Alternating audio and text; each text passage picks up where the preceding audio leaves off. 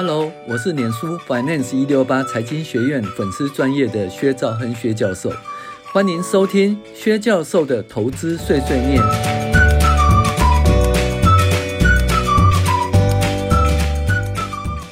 各位网友，大家好，我是薛兆亨薛教授。那我们来探讨呢理财读书会。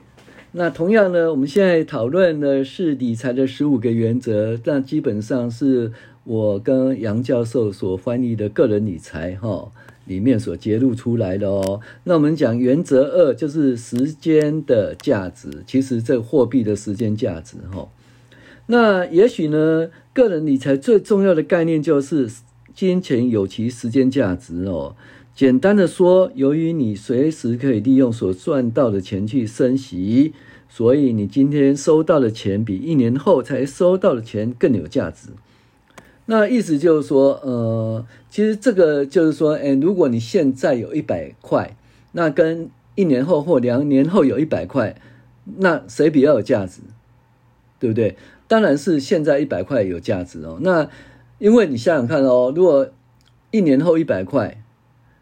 那你现在的话，至少呢，嗯，怎么讲哈？就你牺牲目前的价值哈，呃，譬如说，那银行的利率呢，哦，是百分之一点五好了，那你一百块到一年后会变成一百零一点五元哦，这就是货币的时间价值。也就是说，你牺牲目前的享受，然后就是给未来哈，就是给未来来享受。那所以呢？有人就讨论一件事哦，就是说，哎，他这很年轻的时候就买了他最喜欢的车子，Benz 下去就将近两百万了哈。然后开车呢，哎，开到乡就开回家就很 很臭屁啦，然后亲戚朋友都很羡慕他了哦。那时候应该是 Benz 比较少了哈。可是呢，后来他发现呢，他如果说他他发现他那个怎么讲，他。五年来奔驰只开了大概多少？呃，五万公里而已哦，就是其实很少开了。而且呢，你想想看，停车位哈，一个月可能有三千块到五千块，呃的成本。那他有算过咯，平均每年哦，他这辆车子呢会支出多少？二十万，哦，支出二十万，所以就是。基本上呢，这成本相当高。那他如果把这个车子呢处理掉以后呢，每年哦可以增加二十万，甚至可以把租车位租给别人哈。那一样的，呃，你如果是 LV 的包包，你如果说哎把它节省起来，就先不要哦，先不要买 LV 的包包，那个这个钱呢去做投资理财。那等到过了。三五年以后，你可以换到更漂亮的包包哈，而且或更更奢侈的哈，这是货币的时间价值。那基本上就是说，嗯，一个本金哦，再加那个报酬率，再加时间，也就是说，你未来的，比如说你一百块哦，一百块，然后呢，你的报酬率呢是百分之十的话，那你一年后就会是一百一十块，那。那两年后的话，哈，就会一百二十一块。那这这怎么算呢？就是一百块是本金乘以一加报酬率百分之十的期间次方。那如果说两年，就是一百块乘以一加百分之十的两次方，哦，那就会两年后会变一百二十一块。所以你现在就知道哈，这个赚钱方程式呢，基本上就是要本金多，而且要报酬率高，而且要期间长。那这个东西呢，期间就是最重要的哈，就是你持有的期间哈，就是你存，诶，怎么讲？你滚雪球，那个期间越长的话，雪球会越大。所以最主要是期间。每个人都讲说，嗯，报酬率啦，哈。呃，很重要，可是实际上报酬率不是你能够掌握的哦，除非你报酬率跟期间也是有原因的。我们刚刚有介绍过，就是说你的那个投资期间如果二十年以上了，你的实际报酬率大概等于你的期望报酬率。可是你的投资期间如果很短的话，你的实际报酬率可能是负的哦，对不对？那所以呢，就是说还是跟期间跟期间有关了，就是你的。呃，致富方程式或者你的财务自由方程式等于本金等于乘以一加报酬率的期间的次方，时间的次方。那这里呢，就是时间越多的话，哈，时间越久的话，那你的这嗯货币的，就是你的价值哈会更多哈。所以你都知道，巴菲特实际上真正赚很多钱是在六七十岁以后。为什么？就是雪球滚大了哦，它就复利方程式嘛。爱因斯坦说一个第八大奇迹哈，复利方程式。那当然，所以这里有一个哈，就是说。嗯，年轻因为时间的原因哈，所以年轻人的钱跟老年人的钱呢是不一样的哦。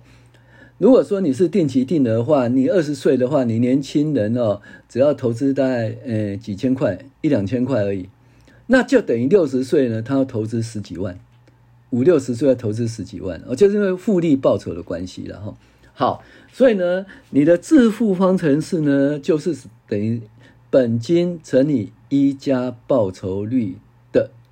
n 次方，这 n 就是你的投资期间。好，那本金当然是很重要啊。那如何让本金提高？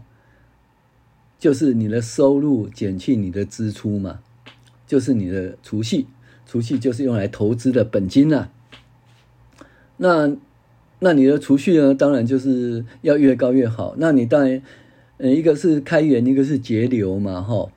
那要开源的话，提高收入，当然提高你自己的一个呃竞争能力嘛。哦，你要努力的投资自己，学习自己，哦，对不对？然后让自己学习，然后更有价值哈、那如果是躺平的话，躺平哥的话，那报酬率就比较低了哦。那你基本上收入就比较低了哦，哦，甚至没有收入。所以呢，你必须要增加收入了哈。那另外就要减少支出。那支出的控制基本上是从记账开始哈。那你要记账，然后就归类哦，你的食衣住行娱乐种种的一个花费，那就是做做检讨。那基本上就是需要跟想要的问题啊，就需要的可以要了哈，但是想要的太多哈，需要的不多，想要的太多哈。所以呢，当你想要太多，就是贪婪了。贪婪哦，所以你买东西就看是不是需要的。那如果想要的哈，呃，就需要的太呃，需要的不多，想要的很多哦。所以需要的可以要，想要的绝对不能要哈。所以基本上你要用需要跟想要来做权衡。那我刚才也讲过，你现在如果说你现在不买个 Benz，你等到六十岁以后或五六十岁以后，你可以买更好的，可不可？对不对？Porsche。是跑车啦，哦，当你有足够的钱，你上上了好几亿的话，当然买个几百万、几千万的车子，嗯，也不为过。但是那些钱如果去做那个善事，会更有意义了哈。